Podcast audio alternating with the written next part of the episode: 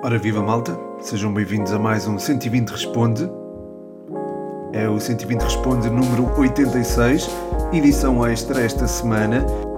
É um 120 Responde que será dedicado não só aos oitavos de final das Champions, mas também a um tema que foi sugerido pelo João Catalão, champ brioso do Futebol 120, patrono e a quem eu mando um forte abraço, não só pela sugestão do tema, mas também pelo apoio constante que, que tem dado ao 120. Uh, eh, e, e, pronto, já lá vamos a esse tema. Quer dizer, posso já adiantar sobre o que é: é sobre uh, jogadores na Liga Ucraniana e na Liga Russa que se poderão desvincular dos contratos que têm com os respectivos clubes e que poderão ser soluções interessantes para os clubes nacionais e não só. Portanto, vou abordar uma lista que ele próprio enviou. Uh, colocou ali uma, uma lista de 20 jogadores, top 20 dos mais valiosos, valiosos, desculpem, e, e lá está, posso, vou abordar esse tema e vou abordar também as perguntas acerca dos oitavos de final das Champions como estou a gravar uma hora depois de ter deixado a, a story acerca de, das perguntas, há, há, menos perguntas, são sete, mas são boas perguntas. Eu inicialmente era para gravar amanhã, mas entretanto surgiu um imprevisto relacionado com a minha vida profissional, mas um imprevisto bom, é, há que dizê-lo. Portanto, tive mesmo de, de gravar hoje e apenas uma hora depois de ter deixado a story para as perguntas. Mas bem, vamos a elas, às perguntas. Começo aqui pelas perguntas acerca do jogo entre o Atlético Madrid e o Manchester United. David Cruz, patrono, a quem eu mando um forte abraço, pergunta se o jovem Elanga eh, parece ter um futuro risonho pela frente. O que é que achas? Abraço, um abraço, mais um para ti. Sobre este tema, o Diniz Martins pergunta se o United merecia mais da eliminatória frente ao Atlético. Muito obrigado, Diniz, e um abraço para ti também. Relativamente ao Elanga, eu acho que ele apanhou um contexto que pode não ser fácil, na medida em que há muita exigência no Manchester United e ele podia ter vacilado. Não aconteceu, sendo um jovem Uh, isso ainda ganha maior relevância e é um jogador que uh, tem não só muita velocidade, como tem também uma.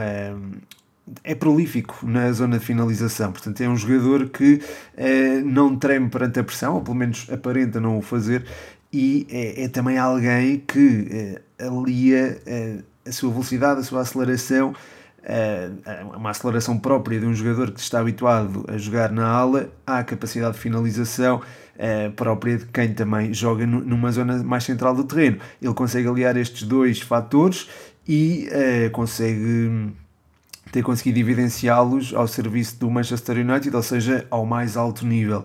Uh, acho que é, é de facto de, de realçar uh, a forma como se tem evidenciado ao serviço do United, num contexto complicado, volto a dizê-lo, e tendo apenas 19 anos, somando já 18 jogos pela equipa principal numa só época, fazendo já 3 golos, eh, tendo uma espécie de toque de Midas quando entra a marca, marcou frente ao Atlético Madrid na primeira mão e antes disso tinha marcado frente ao Leeds, acho que é um jogador que deve ter continuidade e sem dúvida alguma que é alguém que terá um bom futuro caso seja bem acompanhado. Relativamente ao facto do United merecer mais do jogo frente ao Atlético Madrid ou da eliminatória, de facto, um, o United foi quem criou mais hipóteses, mais oportunidades de golo frente ao Atlético Madrid. Mas uh, se virmos bem as coisas no cômputo geral da eliminatória, nós vimos um Atlético Madrid eh, dominante frente ao United e se calhar merecia a vitória na, na primeira mão. Eu lembro-me de falar no Champcast, eh, o podcast exclusivo dos patronos,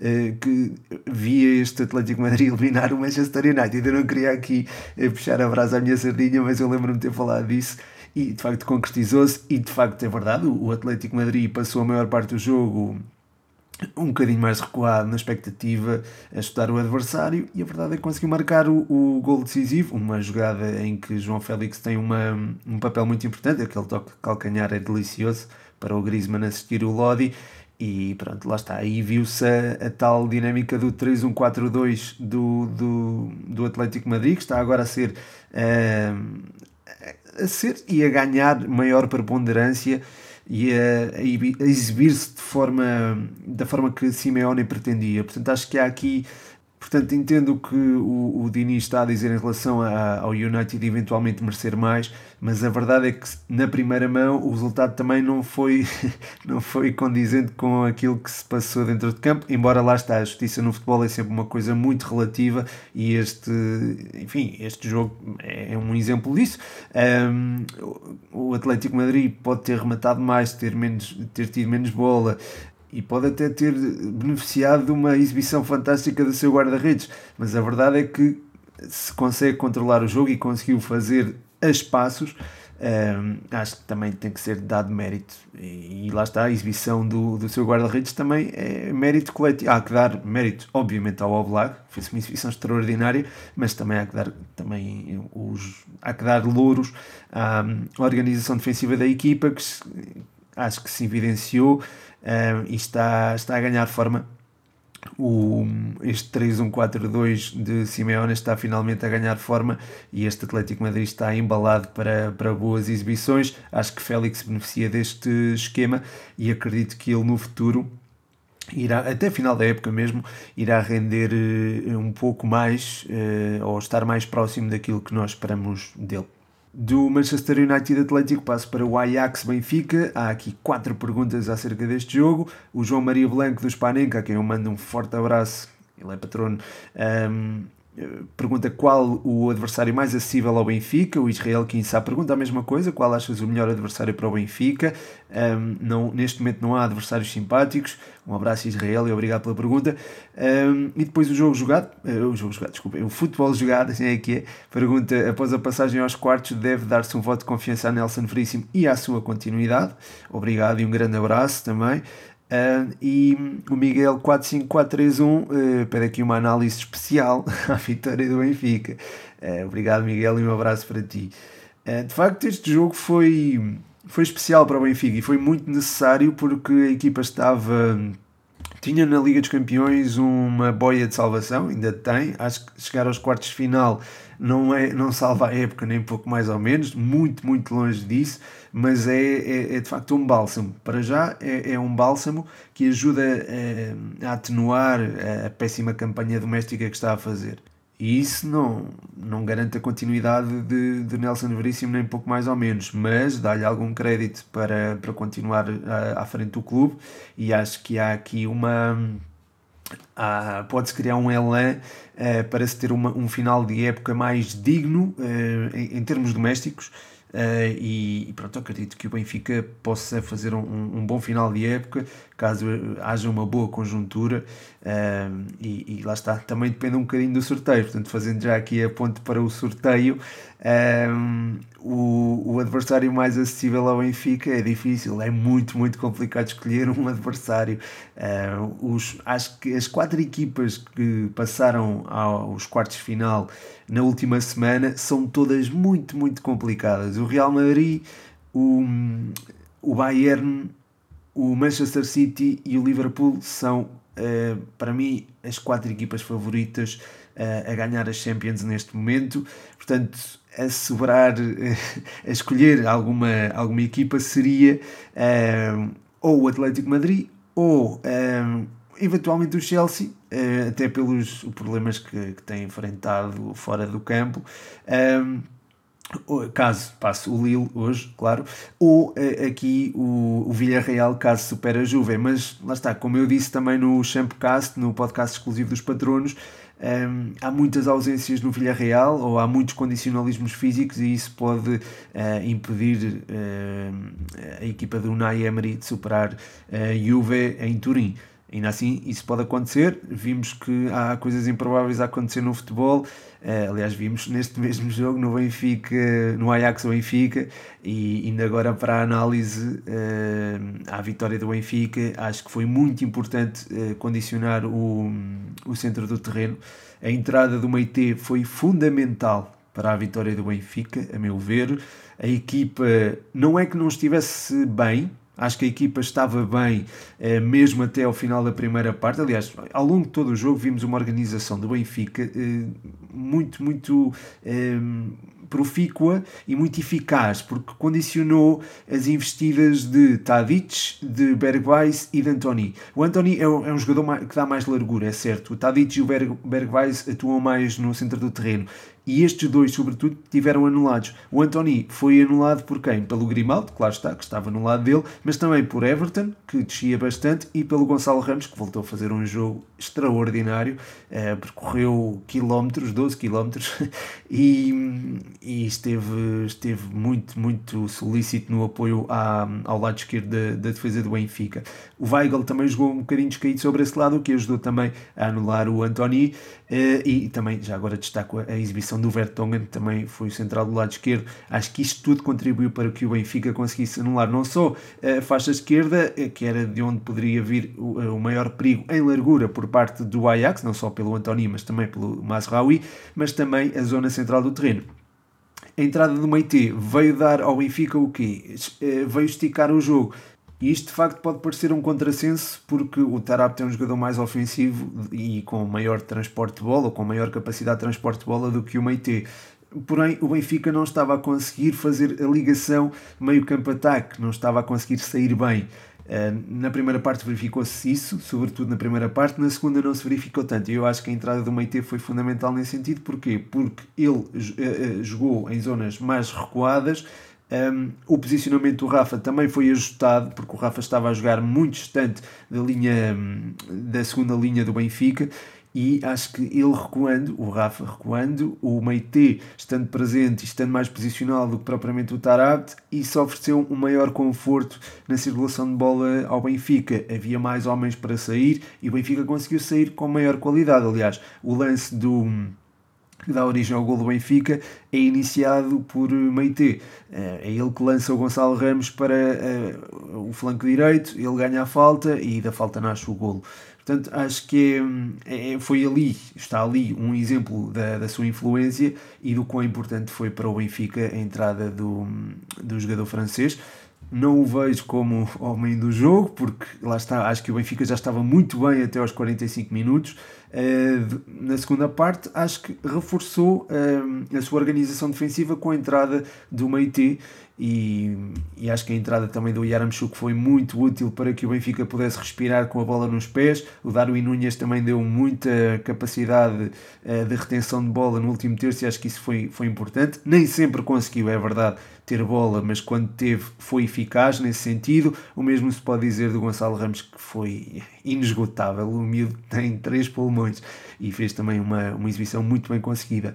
Uh, mas acima de tudo, uh, o jogador que, que eu acho que merece o destaque é, e o prémio de, de melhor em campo é Vertonghen, limpou tudo, organizou a defesa. Uh, quando foi preciso manter a defesa bem alinhada, ele foi o, coordenador, acho que lhe podemos chamar assim, e, e pronto, sendo o coordenador da, da defesa e, e, e, além disto, além da organização, além da voz de comando, foi também um jogador muito importante a tirar bolas da sua zona de jurisdição. Aliás, ele fez 10 cortes. 10, é verdade. Um, e foi o jogador que fez mais cortes em campo e, é, e acho que isso ajudou o Benfica a, a livrar-se das, das iniciativas do, do seu adversário. E por falar em cortes, o Gui pergunta qual é o médio com mais cortes nestes oitavos. Uh, e é também um jogador do Benfica, é Julian Weigl, que fez nada mais, nada menos do que 8 cortes uh, nesta, um, neste oitavos de final. Só para terem uma noção, estes 8 cortes iriam diretamente para o top 10 da competição uh, geral. Eh, portanto, é, o Weigl foi também um elemento fundamental eh, na passagem do Benfica aos quartos de final da Champions. Passando da Champions para o outro tema, o tema que foi trazido pelo João Catalão, eh, Champ Briosa, a quem eu mando um grande abraço, ele mandou uma mensagem uh, a dizer: jogadores estrangeiros a jogar na Ucrânia e Rússia vão ter uma janela de mercado extra para prosseguirem a sua carreira. Vi esta mensagem, lembrei-me de ti. Deixo aqui a minha pergunta para o próximo podcast: quem para ti seria uma boa compra e porquê?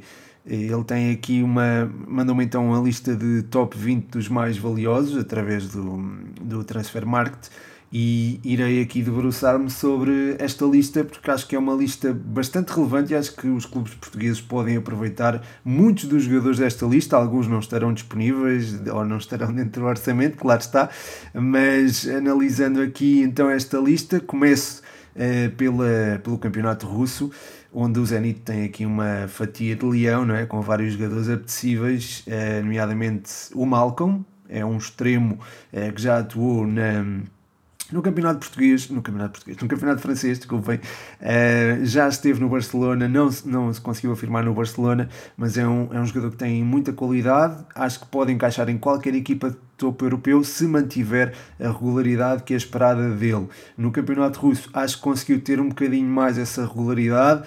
Ehm, não tendo a pressão de um grande clube como o Barcelona, acho que poderá evidenciar-se e poderá ser um jogador a ter em conta. A meu ver, é um dos melhores jogadores do campeonato russo, sem, sem sombra de dúvidas e é alguém que, tendo 25 anos, ainda pode dar muito ao futebol europeu.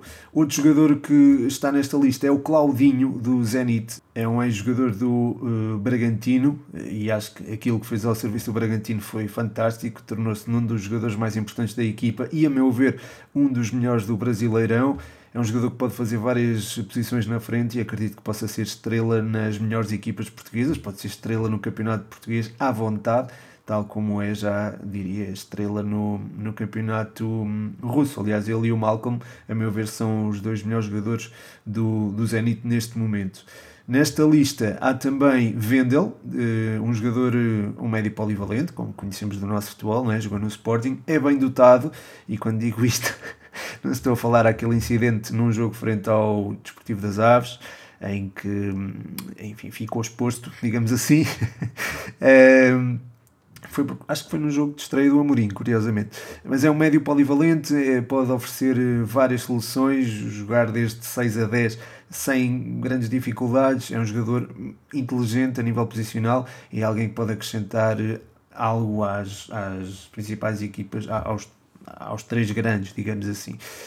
Um, depois há também Barrios nesta lista, é o quinto jogador do Zenit nesta lista, um médio batalhador, dá muita agressividade positiva à equipa. Não diria que é um 6 clássico, mas anda muito perto disso. Acho que poderia ser útil, sobretudo caso Palhinha saia do, do Sporting, portanto fica aqui já uma, uma recomendação ao Sporting. Um, ainda nesta lista, e ainda do Zenit, o sexto jogador do Zenit, e acho que o último, um, é o Douglas Santos, lateral esquerdo que se projeta muito bem, já foi internacional brasileiro, tem experiência de futebol europeu, que é muito importante, uh, firmou-se plenamente no Hamburgo, uh, diria, ele teve experiências no Granada e na Udinese, uh, mas aí não, não correu tão bem agora as coisas já, já estão a correr de feição e eu acho que poderá ser útil numa equipa que alinhe contra as centrais e que lhe permita, portanto, essa tal projeção. Ainda no campeonato russo, mas fora uh, do, do Zenit. Uh, John Córdoba, uh, ponta de lança colombiano, com muito faro de golo, com muita experiência, é alguém que pode funcionar como referência ofensiva em várias, em várias equipas. Acho que o John Córdoba, pelos 28 anos, pode encaixar de imediato numa equipa, numa equipa europeia de, enfim, que lute pelas competições europeias nas eh, principais ligas europeias, eh, isto é, excluindo aqui se calhar eh, a, primeira, a primeira liga, e na primeira liga poderia perfeitamente ser um reforço para os três grandes Acho que seria uma, uma, um bom reforço, sobretudo para quem precisa de, de um ponta de lança. Acho que o Sporting está bem servido disso, mas podia ter aqui um backup, digamos assim. Um, o Futebol Clube do Porto, jogando com dois pontas de lança, também poderia ter em Córdoba um jogador útil. O Benfica também, uh, apesar de também estar bem servido. Um, depois. Uh, Devo referir aqui dois jogadores do Spartak, o Quincy Promes, um médio ofensivo que é muito conhecido por toda a gente, pode fazer ambas as alas. É um jogador que, a meu ver, eh, está um bocadinho deslocado da, daquilo que é a realidade dele enquanto jogador. Acho que é um jogador para altos, para voos muito mais altos do que este, do que a liga, eh, a liga russa eu sei que tem 30 anos, que se calhar podia ter feito muito mais ao longo da sua carreira, dado o potencial que, que ele tem, que é imenso, um, mas um, é um jogador no qual eu, enfim, eu continuo a acreditar, acho que apesar de, desta idade, acho que é um jogador que pode dar muito ao futebol, ao futebol europeu, portanto, acho que mesmo tendo em conta a sua idade, ainda do Spartak, há aqui mais dois jogadores, são três, aliás, eu disse, disse que eram dois, são três. É o Samuel Guigo, é um central inteligente, relativamente rápido, mas creio que voltará para o Marselha no final da época. É, enfim, de qualquer forma, é um central interessante. É, depois, o Jordan Larson joga sobretudo como referência ofensiva, mas não é um jogador que marca muitos golos. Aliás, ele costuma até andar um bocadinho fora da posição 9, mas trabalha muito para a equipa e isso pode ser muito útil um, para equipas como o Sporting, por exemplo, que gostam de ter avançados móveis e muito trabalhadores. Portanto, o Jordan Larson é, é um desses jogadores, um, se bem que ele, enfim, é, é pode ser referência ofensiva, mas uh, move-se mais em zonas um, à volta da, da do, do número 9, digamos assim. Eu disse que havia, eh, era meia dúzia de jogadores do Zenit, mas eu vou acrescentar mais um. Yuri Alberto do Zenit, eu acrescento, não, o, o João Catalão é que acrescenta ele, com, com, a lista que ele deixou aqui, que é um miúdo também muito promissor, um ponta de lança que se movimenta muito facilmente ao longo da linha, uh, da linha de, da ação dele, isto é, um, entre. Uh, a, linha defensiva e a, linha, a linha do meio campo do adversário. É um ponto de lança é, muito inteligente no posicionamento, cria muitas ligações com os seus colegas e na finalização é, é, é eficaz. É um jogador eh, eficaz. Resta perceber como é que irá lidar com o futebol europeu, mas para já está a lidar bem com a realidade do Zenit e, e é um jogador a ter em conta, sem dúvida alguma, para o futuro de qualquer equipa. E portanto acho que é um ativo bastante interessante. Eh, caso consiga a rescisão, e em princípio conseguirá, não é? tem esse direito, acho que é um jogador que, eh, e apesar de ter tido poucos minutos esta época, para já, eh, porque ele foi uma, uma contratação de, de inverno, poderá ser, uma, poderá ser um jogador com uma perspectiva de valorização muitíssimo interessante e é alguém a ter muito em é alguém que eu tenho que eu teria aliás em muito consideração se estivesse num dos uh, três grandes do nosso futebol. Falta-me falar aqui de quatro jogadores de, do campeonato russo. O Viak do Krasnodar, que agora está no AEK por empréstimo, é um jogador experiente e que pode fazer várias posições, portanto acho que pode ainda ser útil a alguma, apesar da sua idade, já tem 32 anos, ehm, pode ser útil a, algumas equipas do nosso campeonato, inclusive o Sporting Braga acho que poderia uh, encaixá-lo bem, incorporá-lo bem na sua equipa. Ehm, depois o Kvaratskhelia, do Rubin Kazan, é a estrela do Rubin Kazan neste momento. É um jovem geórgio com muita qualidade, eh, partindo desde a esquerda, é um jogador muito rápido, muita qualidade técnica, bom poder de finalização.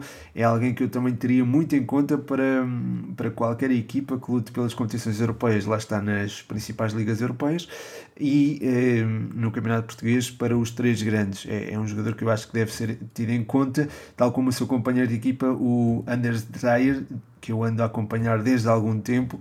Um, é um dinamarquês de 23 anos que marca que se farta e acho que é, é, é um jogador que também pode ser muito útil. Um, não está na lista, é um jogador que se calhar eh, anda a passar um bocadinho por baixo do radar, mas é um jogador que eu, que eu já agora aproveito para destacar. Um, faltam dois jogadores eu disse que era 4, mas acrescentei aqui o Anders Dyer. Um, Yusuf Yazizi, do CSKA, um jogador turco que é, seria útil na perspectiva em que é muito versátil, joga nas alas com a mesma facilidade que joga no centro do ataque ou até mesmo uh, num papel de apoio ao ponta de lança, portanto é sem dúvida um jogador interessante.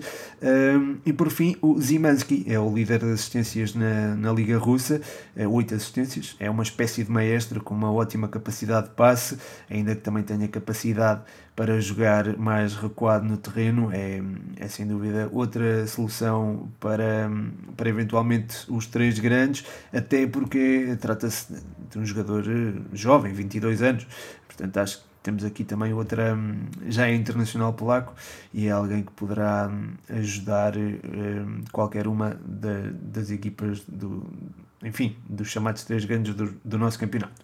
Passando aqui para a Ucrânia, há vários jogadores e todos eles são do Shakhtar, né, os que estão na lista que o João enviou e que faz parte dos, dos mais valiosos do Transfer Market.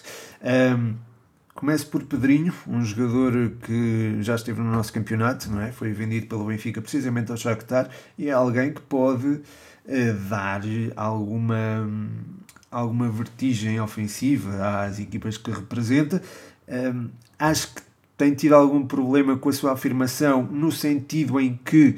Um, eh, pronto, foi a questão da pandemia, foi a questão de Jorge Jesus não, não apreciar bastante uh, a, sua, a sua capacidade técnica que tem.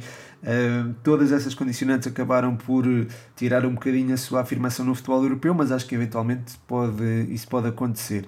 Um, ainda nos brasileiros do Shakhtar, há aqui o TT, uh, que é um jogador que já é, é jovem, tem experiência de futebol europeu é um médio versátil que pode fazer ambas as alas, é rápido, tem capacidade técnica, é um jogador que eu acho que um, ehm, preenche todos os requisitos de uma jovem promessa apetecível. Portanto, acho que está aqui uma delas. Uh, o mesmo se pode dizer do David Neres, nas mes nos mesmos moldes, exatamente nos mesmos moldes. Acho que o David Neres é uma solução nesse sentido. Um, ehm, um extremo rápido, muitíssimo rápido, muita qualidade técnica um, e apesar do TT estar há mais tempo no, no Shakhtar, a verdade é que o David Neres teve muito tempo no Ajax e, e o tempo que teve, acho que, enfim, fez mostrar a sua, a sua qualidade e acho que é alguém que pode uh, dar competitividade à, às alas de, de uma equipa grande em Portugal e não só. Um, depois, faltam aqui três jogadores, o Dodô, um lateral direito com, com boa capacidade de explosão, é, é também um daqueles jogadores, um daqueles laterais que encaixa bem num esquema de três centrais, é, por ter ali as costas quentes, é? por, é, numa linha defensiva mais volumosa, e acho que pode, pode também ser solução, sobretudo, por exemplo, para o Sporting. Um, depois também o Marlon, uh, central que pode fazer uh, lateral direito, ou pelo menos central do lado direito no esquema contra as centrais. É um jogador que tem versatilidade tática, tem bom posicionamento, experiência de futebol europeu, é relativamente novo, 26 anos, uh, pelo que pode ser uma solução imediata e, quem sabe, até proporcionar um bom encaixe financeiro. Por fim, nesta lista, eh, Mano Salomon, um israelita que tem nacionalidade portuguesa, é verdade, eh, é um jogador eh, que joga a partir de uma, uma das alas, sente-se à vontade a vir de uma das alas para integrar zonas de finalização, tem boa capacidade de definição, pelo que num esquema como, por exemplo, o do Benfica, ou mesmo do, do Sporting, seria alguém bastante útil, no Porto não digo porque é um jogador que beneficia mais vindo de trás do que atacando, por exemplo, a profundidade. Portanto, um, ehm, acho que o Salomão encaixaria melhor uh, em num dos uh, rivais, digamos assim, da, da segunda circular. E pronto, estão aqui apresentados alguns dos melhores jogadores da, da Liga Ucraniana e da Liga Russa que poderão eventualmente servir como reforços para uh, os três grandes do, do futebol português, ou os chamados três grandes do futebol português, e não só. Uh, este tema foi trazido pelo João Catalão, sempre brioso, a quem eu agradeço mais uma vez o, o, o apoio, um, ehm, não só ao João, mas também a todos os patronos. Aproveito também eh, para estender esse agradecimento aos patronos, o apoio que têm dado tem sido fantástico. Um, agradeço também a quem deixou as perguntas naquela janela de tempo uh, entre a publicação da story e a gravação do podcast. Espero que tenham gostado. O meu nome é Pedro Machado e este foi mais um 120 Responde.